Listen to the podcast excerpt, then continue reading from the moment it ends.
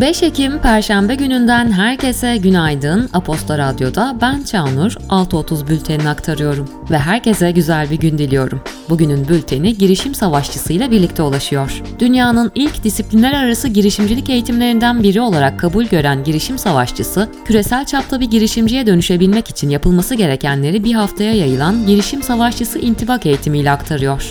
Ayrıntılar bültende.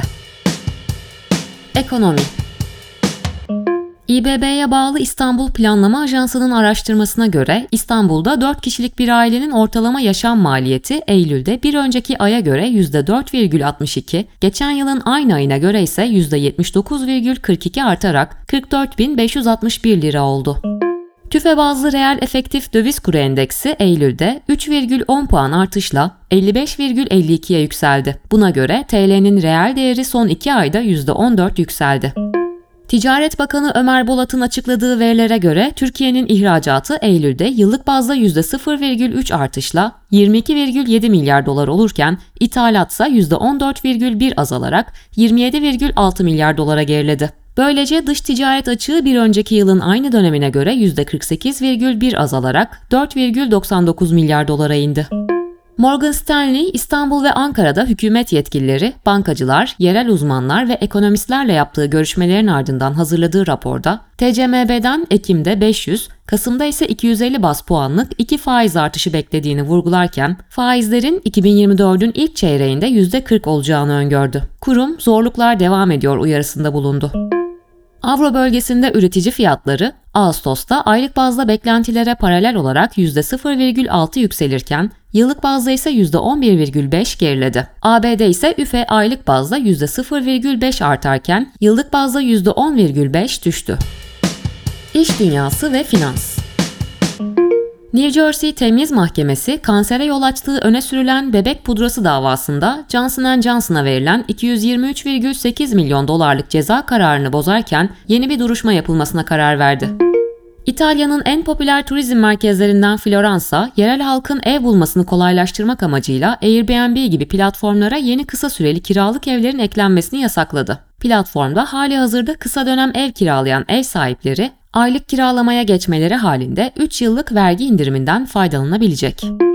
JP Morgan, BİM'i Orta ve Doğu Avrupa, Orta Doğu ve Afrika bölgesi strateji top 10 listesine ekledi. Böylece BİM, 2022'den bu yana listeye giren ilk Türk şirket oldu.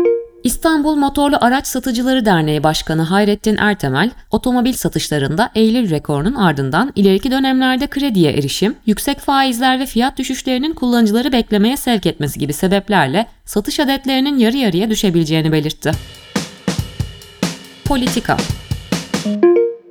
ABD Temsilciler Meclisi Başkanı Kevin McCarthy'nin görevine kendisinin de üyesi olduğu Cumhuriyetçi Parti içerisindeki aşırı sağcı grubun önergesiyle son verildi. McCarthy, ABD tarihinde kendi partisinden üyelerin de oylarıyla koltuğundan edilen ilk meclis başkanı oldu.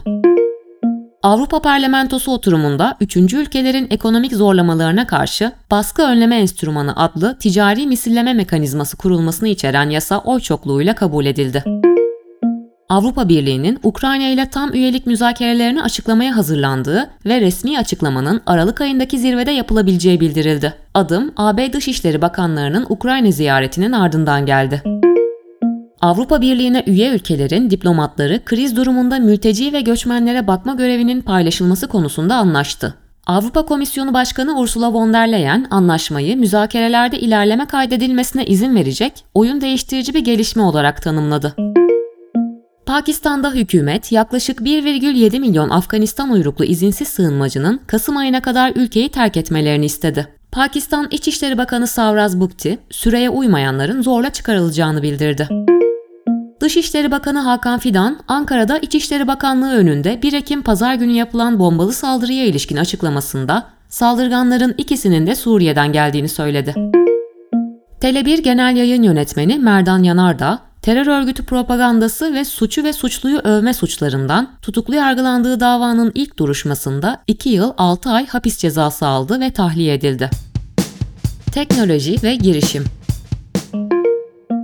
Nobel Kimya Ödülü'nün bu yılki kazananları, kuantum noktaları olarak adlandırılan parçacıkları geliştiren Louis E. Brass ve Alexey Ekimov ile bu parçacıkların üretimini değiştiren Mungi Gabriel Boyendi oldu. Kasım 2022'de iflas eden kripto borsası FTX'in dolandırıcılık ve kara para aklama suçlarından yargılanan kurucusu ve eski CEO'su Sam Bankman-Fried hakkında açılan iki ceza davasından ilki jüri seçimiyle başladı. Bahamalarda gözaltına alınarak ABD'ye teslim edilen Bankman-Fried, 250 milyon dolar kefaletle duruşmaya kadar serbest bırakılmış, tanıkları etkilemeye çalıştığı gerekçesiyle tekrar hapse girmişti. 7 suçlamayla yargılanan Sam Bankman-Fried, tüm suçlardan ceza alması halinde 115 yıl hapis cezasına çarptırılabilir. Netflix'in Hollanda'da devam eden grev sona erdikten sonra ABD ve Kanada'dan başlayarak çeşitli pazarlarda abonelik fiyatlarına zam yapacağı iddia edildi. Haberin ardından şirket hisseleri %3'ten fazla yükseldi. Kullanıcıların günlük ya da dönemli ihtiyaçları için kişi veya markalardan eşya kiralamasını mümkün kılan yerli platform Marsep, HIVC ve Founder One'a ek olarak mevcut yatırımcılar Mehmet Toprak ve Murat Aksöz'den 200 bin dolar yatırım aldı. İlk yatırım turunu geçtiğimiz yıl gerçekleştiren girişimin değerlemesini bir yıl içinde dörde katladığı aktarıldı. Alternatif gündem Birleşik Krallık'taki Exeter Üniversitesi, Eylül 2024 itibarıyla sihir ve büyü dalında yüksek lisans programı başlatacağını açıkladı. Büyü ve okült bilim yüksek lisans programının ülkede büyü tarihi çalışmalarını geniş bir yelpazede farklı konularla birleştiren bir program olacağı belirtildi. Japonya'daki bilim insanları yaptıkları araştırmada ilk kez bulutlarda mikroplastik parçalarına rastladı. Uzmanlara göre bu durum iklim krizini tetikleyen ve küresel ısınmayı artıran etmenlerden olabilir. Dünya çapında ülkelerin internete yönelik kontrol politikalarını inceleyen İnternette Özgürlük raporunun 2023 sonuçları açıklandı. ABD merkezli düşünce kuruluşu Freedom House'un bu yılki raporuna göre Türkiye'de internet özgürlüğü bu yılda geriledi. Rütük üyeleri İlhan Taşçı ve Tuncay Keser, gazeteci Ayşenur Arslan'ın sözleri ve yönetmen Ezel Akay'ın Altın Portakal'daki kanun hükmü filmiyle ilgili bakanlığı eleştirmesini gerekçe göstererek Halk TV'ye 5 kez program durdurma ve %5 idari para cezası verdiğini açıkladı. Günün hikayesi